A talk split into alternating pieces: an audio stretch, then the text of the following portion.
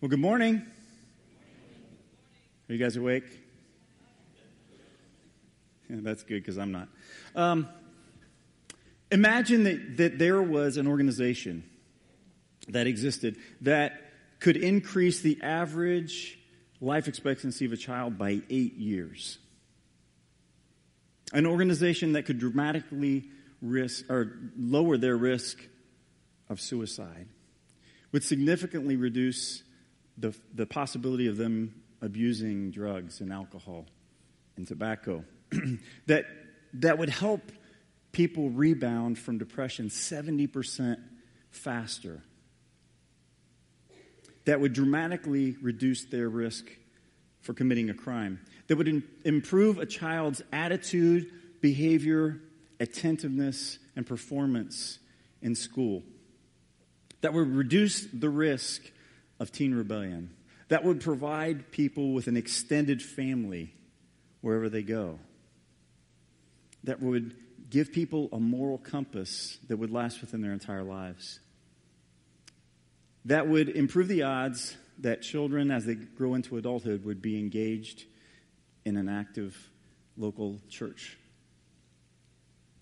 The research to support those findings that says that organization does exist was done by Duke University, Indiana University, the University of Michigan, the Center for Disease Control, Barna Research Group, Gallup, Pew, the National Institute for Healthcare Research, and some other surveys. Would you want to be involved in that organization? Now, add this to the mix. This TV shows approximately how many people there are on the planet right now. As you can see, the number keeps increasing. Over 7.2 billion people, each created in God's image, each in need of hope and purpose. Wouldn't it be great to be part of a global organization with local chapters that could give hope and purpose to each life represented here? Well, you can. And you are. As you probably have guessed, the organization that makes those kinds of positive impacts is the church. The two institutions that God created in the world are the home and the church. And for that reason, Satan is, of course, always interested in attacking the home and the church.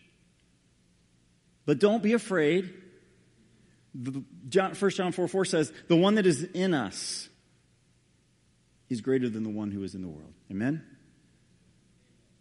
Yeah. Over the next two weeks, we're going to talk about the church, the universal church, but more about this local body of believers, Discover Christian Church. So, to do that, we need to define some things. First of all, what is the church? The church comes from a Greek word ecclesia, which means called out or assembly or community. It has nothing at all to do with a building. Nothing. It's not a location. Now, people will ask, Where's your church? And I understand the question. I also understand the response that we frequently give. This is a map from our new website that's going to launch in about a week. And it shows that we gather at 2900 Martin Road in Dublin on Sunday mornings and Sunday nights, and different groups meet throughout the week, and our offices are here. But this is not where our church is. This is where our church is located. It's at Sylvian Drive and Richardson Avenue, at Stillmeadow Drive and Aaron Isles Court, at Stratford Avenue and Vinwood Lane, at Ambleside Drive and Langhorne Drive, at Culver Drive and Benison Court, at Converse Huff Road and Murrayfield Drive, at Brookfield Road and Tuscany Court, and on and on and on. We don't live at 2900 Martin Road. We live in our community, and our church is wherever our people are.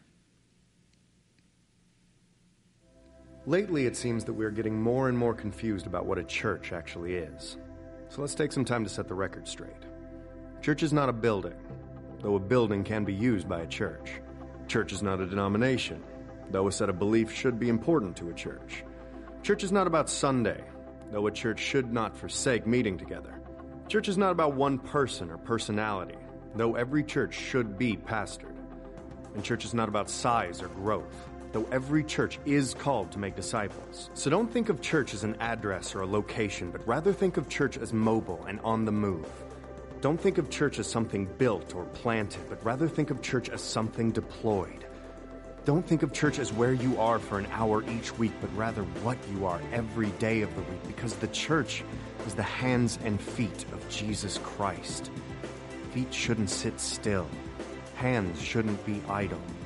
Feet go, hands do. This is the church. Church isn't what you're sitting through right now, because you are the church. Now go and be the church.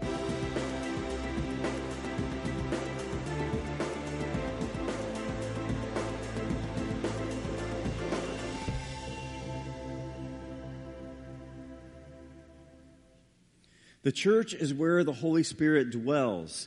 A building is not the house of God. This building is not the house of God. This building is the house of God. And it's why we care more about what we look like spiritually than we care about what our facility looks like physically. Although we have a wonderful facility and we certainly want to take care of it. But this is the church. The body of Christ is the people. We are the church. And we need to be the church. You know, there's a backlash in our culture against the church.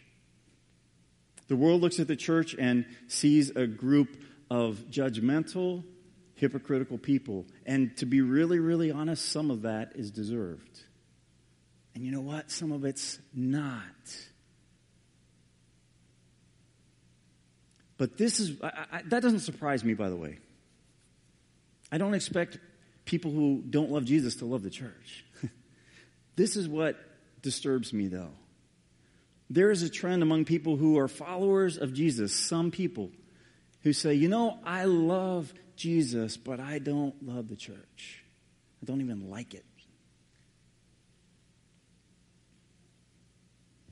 Can I be really, really honest with you? If you really love Jesus, it's impossible for you not to love his bride, the church.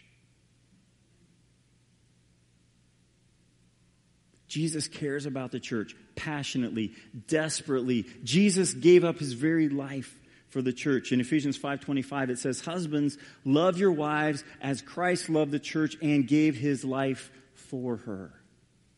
The church is the bride of Jesus. Jesus loves the church so much, he gave everything.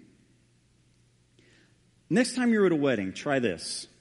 Go up to the groom and say, "Dude, I really love you." But I really hate your bride.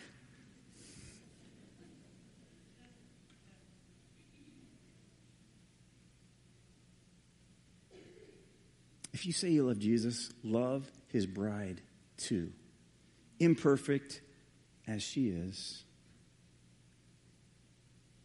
Guess what? You're not perfect either. So, we need to love the church. We need to be the church. What does it mean, though, to be the church? What does that look like? Uh, and as always, the Bible is our reference, not what humans have put in place or any kind of traditions. And so there are tons of Bible passages that talk about the church and what the church is supposed to do. But we're going to just look at a few of them this morning. Matthew 28, 18 through 20. Very likely you've heard this before if you spent any time in the community of believers. Matthew 28, 18 through 20. Then Jesus came and said to them, All authority in heaven and earth has been given to me. Therefore, go and make disciples of all nations, baptizing them in the name of the Father and the Son and the Holy Spirit, and teaching them to obey everything I have commanded you. And surely I am with you always to the very end of the age. Here, Jesus sets a cycle in motion. Go, make disciples, baptize, teach them to obey everything I've commanded you. What is the very last thing Jesus commanded us to do? He just said it. Go, make disciples, baptize, and teach them. That's how you became a disciple of Jesus.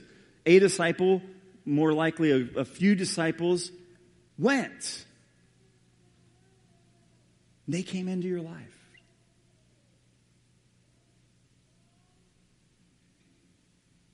That is what we are called to do. So that's one part of what it means to engage as followers of Jesus, as the church. Let's go now to Acts 2:42.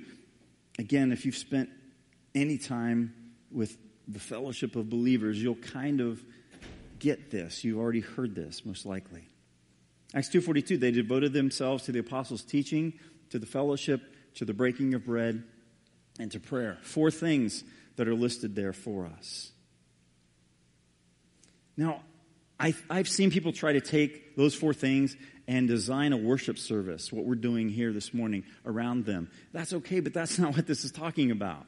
This is talking about your everyday life. If you're really engaged as a follower of Jesus, you can expect to be involved in these things. So here at Discover, you're going to hear the apostles' teaching. You're going to hear the, the words of Jesus. And we give that unapologetically, and we will continue to do that. We will always speak the truth. We will speak it in love, but we will speak the truth. In the last three years in our Sunday morning uh, celebration services, we spent three months in Matthew, six weeks in Mark, three weeks in Luke 15, four weeks in 2 Peter, 31 weeks doing an overview of the entire Bible. And if you read that, the story, you read a huge chunk of the entire Bible. We just recently finished 10 weeks in Romans. And we also have done topical teachings based on the Bible, always based on the Bible, such as Not a Fan, Common Faith, Surprised by Jesus, Out of the Box, The Art of Neighboring, and the one we just finished, God's at War. We're going to continue to teach the Bible because it is the Word of God and it changes lives. So you can expect those things. And just as the early church was in fellowship, you can expect authentic relationships here at Discover too. You know, the church is a family. It's a body. Like every family, like every body, it isn't perfect. Please, please, if you are perfect, would you please go somewhere else? You are driving us crazy. We cannot keep ourselves up to your standards. You make us really uncomfortable. Now, at the same time, we do not flaunt our imperfection and accept our imperfection. We allow the Holy Spirit, the Word of God, the fellowship, the breaking of bread, the prayer, we allow the community of believers and God Himself to change us. But authentic relationship accepts you where you are, recognizes that you can't change on your own, but says, I'm praying for you. Would you pray for me? Let's help each other grow as God wants us to. Also, like the early church, we spend time eating meals together. I was really glad when I realized, or when I was, I didn't just like miraculously know it myself. I studied it. The breaking of bread, yes, includes the Lord's Supper, but do you know what that really is talking about? Food. It's hanging out and eating meals together. They did that. The early church did that. It was a huge, wonderful revelation for me. I was like, yes, we get to eat food together. It's awesome. It's very biblical. It's how we build relationships. Almost every single life group has food involved. That's biblical. There's obviously spiritual food as well, but the physical food is also part of God's plan. We intentionally, as a body of Christ, plan meals together throughout the year. It's biblical. Gluttony is not biblical, however. Just, yeah. That's, eh, why did I have to throw that in? All right. And we just celebrated the breaking of bread in the way that we traditionally think about it. The Lord's Supper, we do that every single week because we know it's important for us to look at our hearts, and God will look at our hearts. And we need to say, God, I am not perfect. I thank you that Jesus forgave me. And this incredibly intimate, personal meal is something we share together. We remember the body of Christ broken for us, the blood of Christ poured out for us. Also, like the early church, we pray together. We are on day 19 today of our 40 day prayer journey, so we're about halfway through. It's been great. April 6th, the chairman of the National Prayer Committee is going to be here speaking for us on Sunday morning at our services, and then he's going to be doing a, a brief seminar in the afternoon about prayer, April 6th. We're going to be participating in the Global Prayer Cast that's taking place in April. We're going to be part of the National Day of Prayer in May. We're going to be involved in the International Day of Prayer as a congregation for the persecuted church.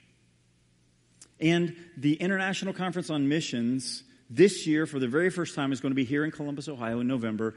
And the theme is vertical. It recognizes that we must go to God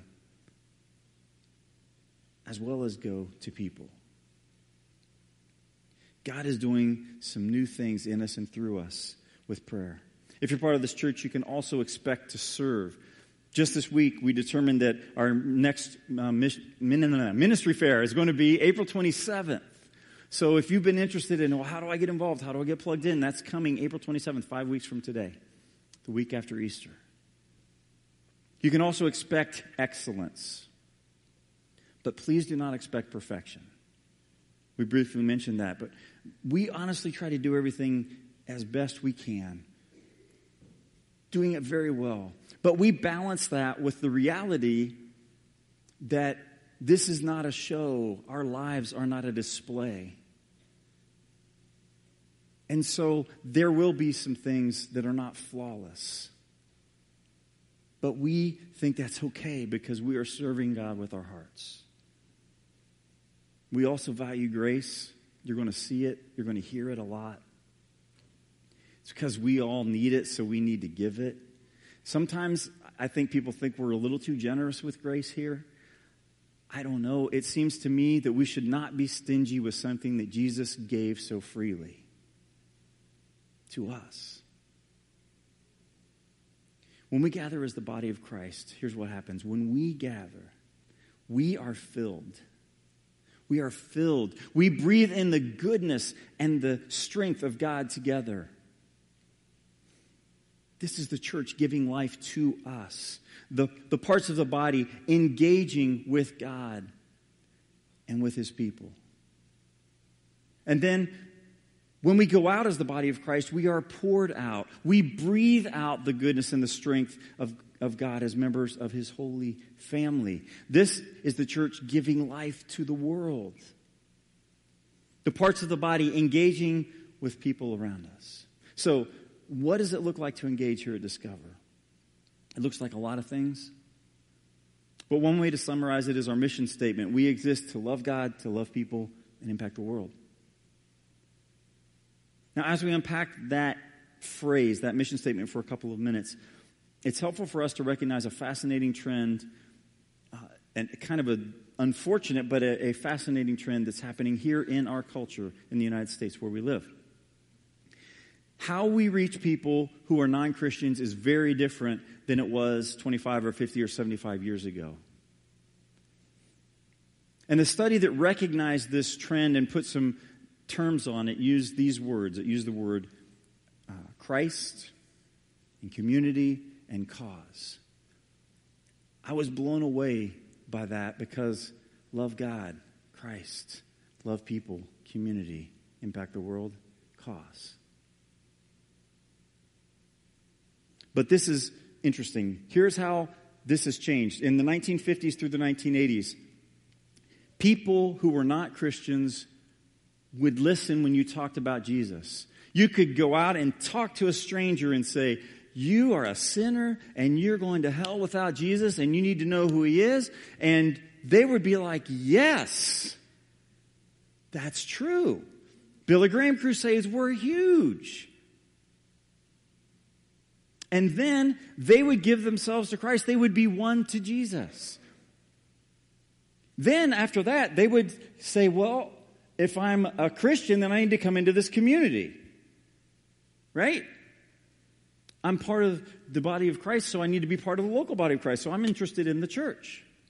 And then as they got in, they would say, Well, The church is supposed to do things to make a difference. So now I'm interested in the cause. So that was this period of time up through about the 1980s. Uh, there was a shift that began to happen, and if you have spent any time in the church, you're recognizing this. In the 1990s through about 2010, it was about community. It was about, hey, just show people you love them. You know, engage them. Get them connected to other people. It's about the community. And the church was there to attract people. And people were won to that. And then they were like, well, now that I, I see you guys are really not that weird, I mean, you're a little weird, but you're not that weird. Um, I think I'm interested in Jesus. And then they would embrace Christ, and then they would embrace the cause. It is not that way anymore. This is how it is today, and you, you probably realize this. It's all about the cause. It's all about the cause. For people who are not Christians, they do not care if you are a Christian. They do not care if you love Jesus. They don't love Jesus themselves. They don't care. It doesn't matter, but they do want to know this. What are you doing to make a difference? Anybody ever had that asked of them? Well, how come your church doesn't get more involved in doing stuff to help people? It's all about the cause. And you know what? That's okay. There's nothing wrong with people wanting to be about a cause. And we as a church, now we recognize that for us to really make a difference in the world, we have to do things differently. To reach someone who is a non Christian, we have to win them to the cause. And then they will be won to our community, and then they will be won to Jesus. Few exceptions, of course. But for people who are not already looking for God, that's the way things are in our country. Now, for us, the order of our mission statement is still absolutely correct. You love God first, you love people second, and you impact the world. But for the non Christian, tell me about your cause. I might be interested in your community. And then what's the motivation behind all that stuff you guys do? Jesus understood this. He talked about it. Look at Matthew chapter 5, verses 13 through 16. Very familiar. Jesus is talking. This is what he says You are the salt of the earth. But if the salt loses its saltiness, how can it be made good? Uh, how can it be salty again? It is no longer good for anything except to be thrown out and trampled by men. You are the light of the world. A city on a hill cannot be hidden. Neither do people light a lamp and put it under a bowl. Instead, they put it on a stand and it gives light to everyone in the house. In the same way, let your light shine before men that they may see your good deeds and praise your Father in heaven. Do you see the order? Jesus says, Let your light shine, impact the world, before who? Not animals, before men, people, that they may see your good deeds and praise your Father in heaven. Salt preserves, it heals, it, it seasons. Light penetrates the darkness, it gives illumination to the way, which is Jesus.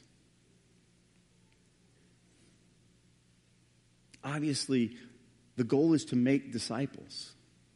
But if that's the first thing you do as you're coming to someone, it's not going to work.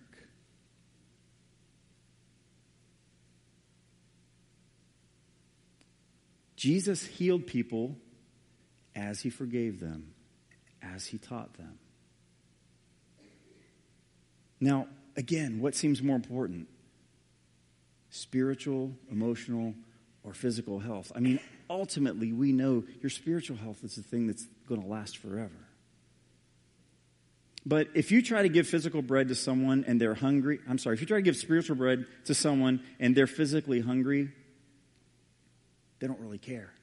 And they might just die before you give them physical bread.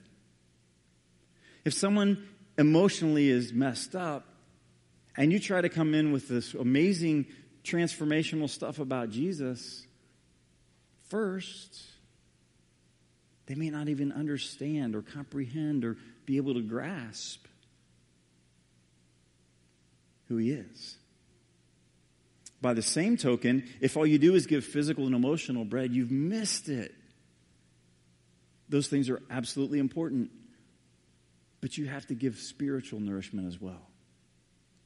Jesus did all three of those. And you know, it's really exciting. We partner not only as a church are we doing these things, we, we partner with organizations locally and regionally and globally. We don't partner only with faith based groups. I mean, we try to do that as much as we can, but there are some other organizations that are doing some great things. There are local leaders who, coming, who are coming to us as a church and saying, Would you please get involved? Could you please help? They're approaching us. We're excited about engaging with them. You know, history uh, shows that the church has been on the forefront of making changes. Poverty and justice issues, the civil rights movement, the anti slavery movement, which continues to this very hour,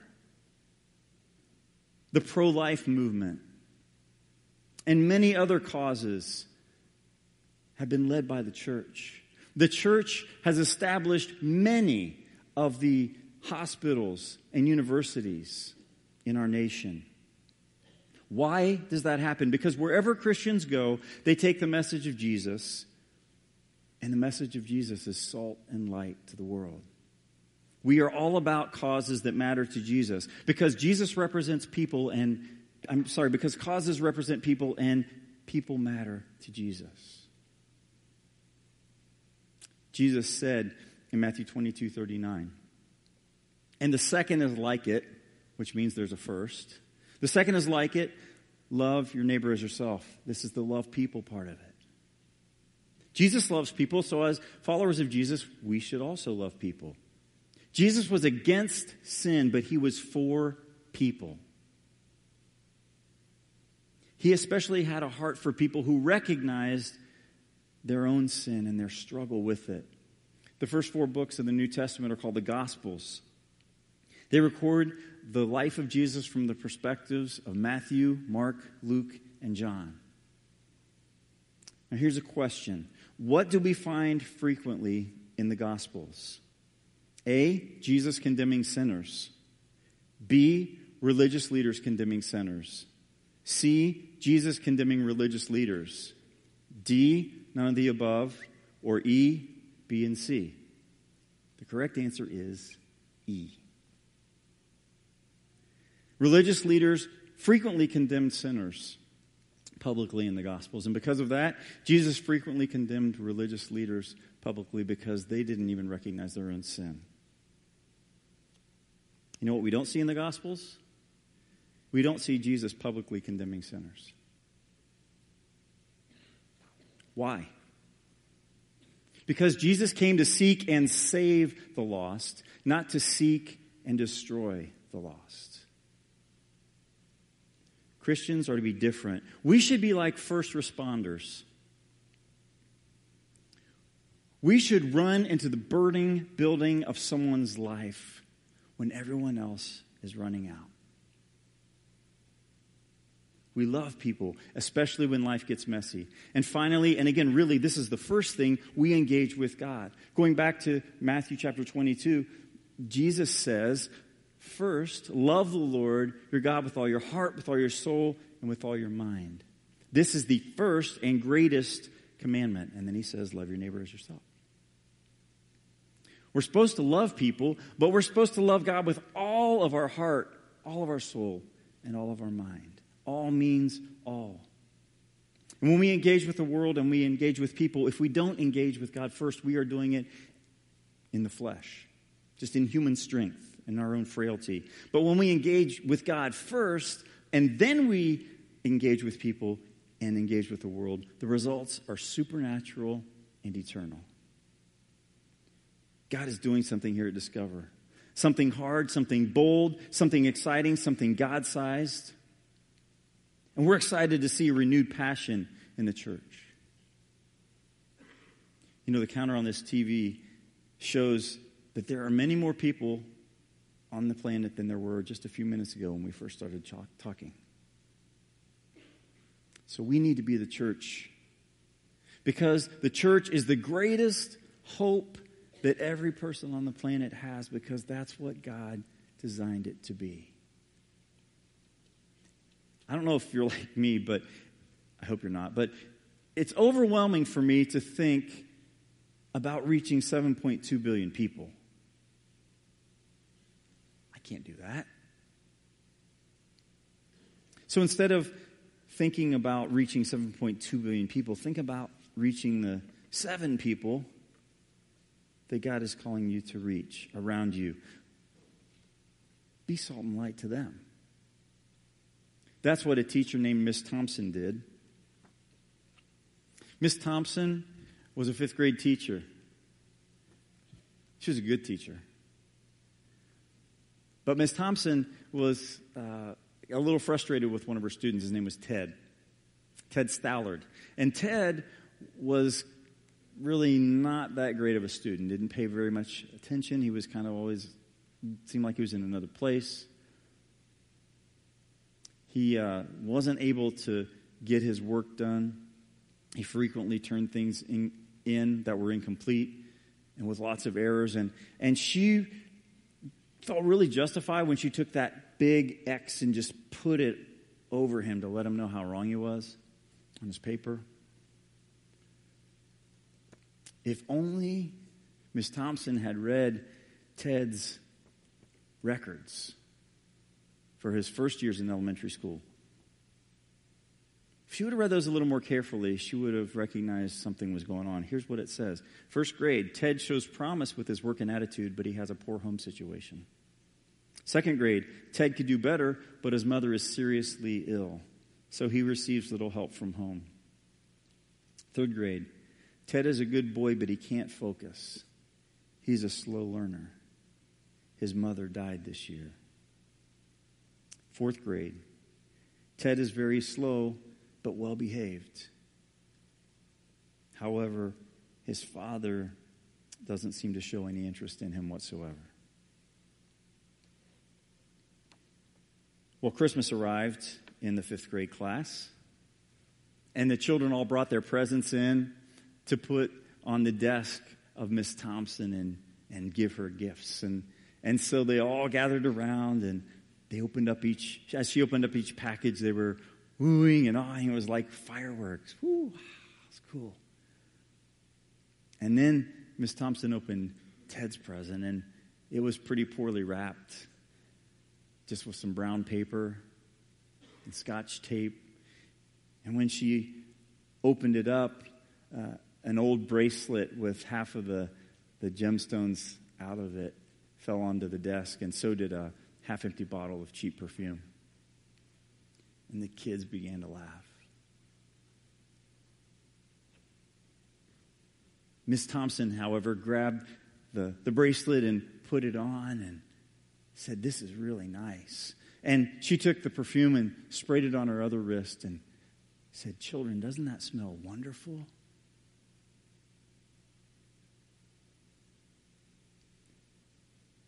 At the end of the day, after all the other children had gone out of the room, Ted went up to Miss Thompson. He said, Miss Thompson, you know, you smell just like my mom did. And she died, and I haven't smelled that for a long time, and you remind me of her. And I think that bracelet looks real pretty on you, Miss Thompson. I'm glad you like it. And they walked out of the room. Miss Thompson, who was a follower of Jesus, got down on her knees and she said, God, I ask for your forgiveness. And I ask for your wisdom and your strength to be able to reach children like Ted who are right on the margins. They are just barely surviving. God, would you help me to make a difference in their lives? The next day, when the kids came to class, they had a new teacher. I mean, it looked like Miss Thompson, but something was different. And she poured herself out. She poured out her love and her compassion into those kids like she had never done before. Well, fifth grade ended. Ted and the other students left, and she didn't really hear from Ted. Most students don't go back and thank their teachers. You should. But one day she got a card in the mail. And it was really simple. And this is what it said Dear Miss Thompson, I wanted you to be the first to know I will be graduating second in my class. Love Ted.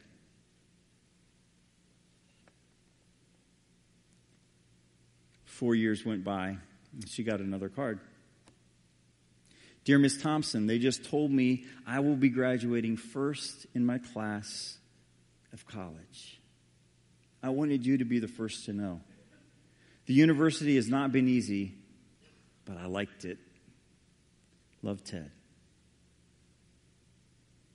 A few years later, Miss Thompson got one more card. This is what it said Dear Miss Thompson, as of today, I am Theodore Stallard, MD. How about that? I wanted you to be the first to know. I'm getting married next month, the 27th to be exact.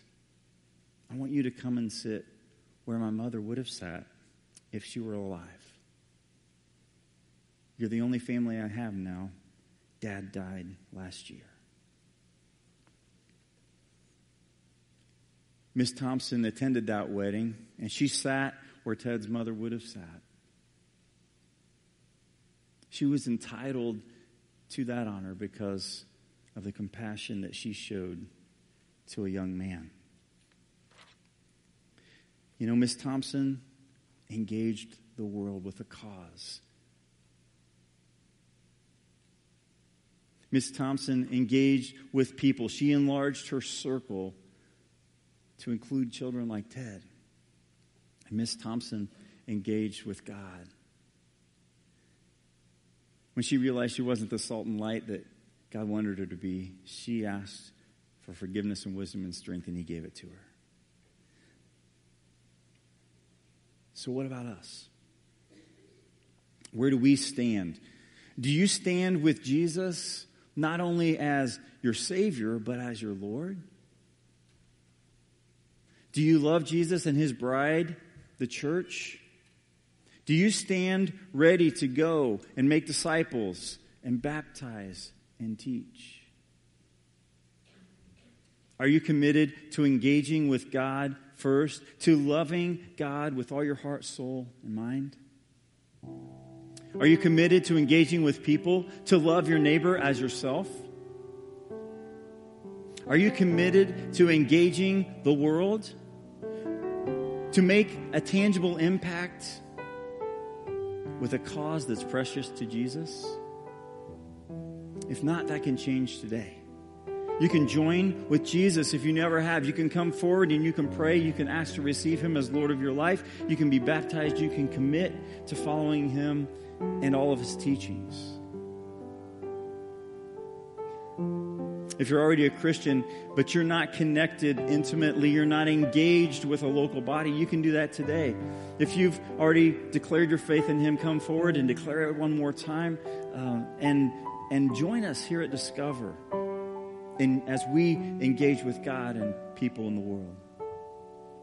And if you already are in that place, you've already given your life to Jesus, you're already connected with this local church, let me ask you one more thing. Are you focused more on you or on some of these 7.2 billion people?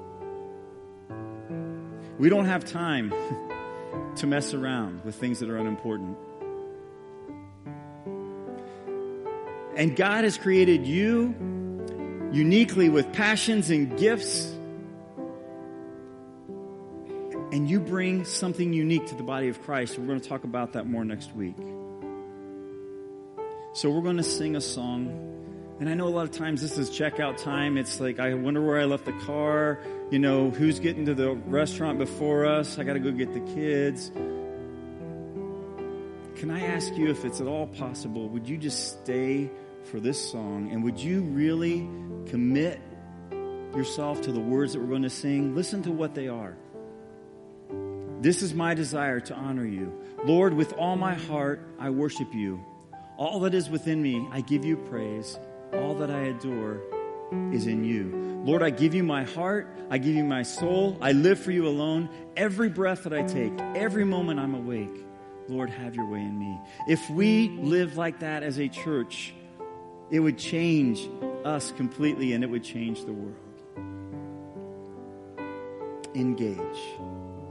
Be the church together. Let's stand.